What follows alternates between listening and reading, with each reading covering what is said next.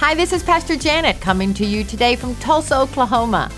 If you can get a couple to walk in the God kind of love, they can have a happily ever after time because love never fails. On the other hand, if you've been in a marriage that didn't work and it ended in divorce, there's no condemnation.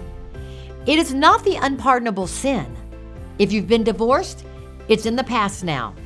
Don't beat yourself up and don't let anyone else beat you up. Just decide to rise up and go on with life. Determine that your future will be better and brighter. When we talk about love and marriage, it's never meant as condemnation for unsuccessful relationships.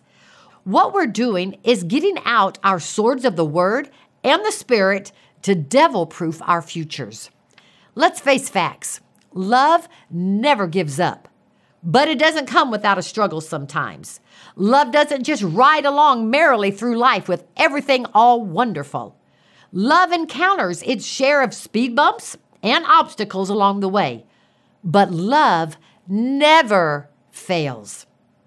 As born again Christians, the love of God has been, quote unquote, poured out in our hearts by the Holy Spirit, according to Romans 5 5. So we've got the equipment inside of us to win every time if we'll yield to the inside instead of the outside. But the love of God is not a passive, ooey gooey, here today, gone tomorrow emotion that's up and down. The love of God is a choice.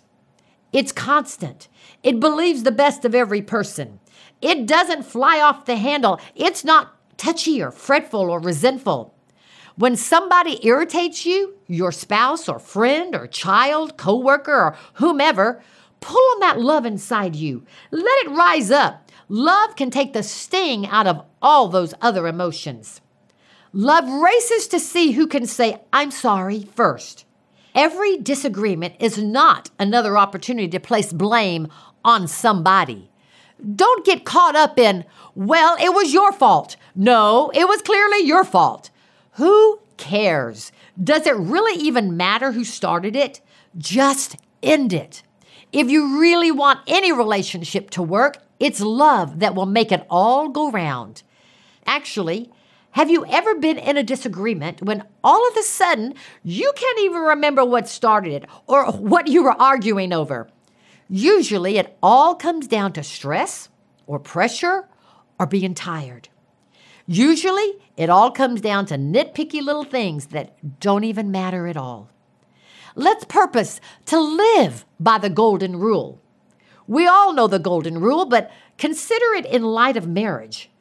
Do unto your mate as you would have your mate do unto you. If married couples live by that rule, they'll be trying to outdo each other.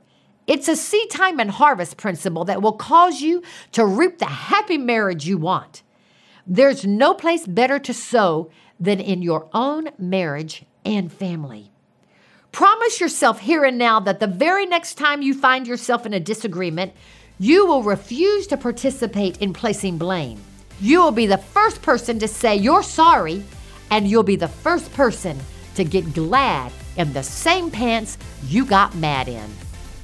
I'm so glad you tuned in today. If you're interested in a copy of my devotional, The God Life, go to our website, woctulsa.org.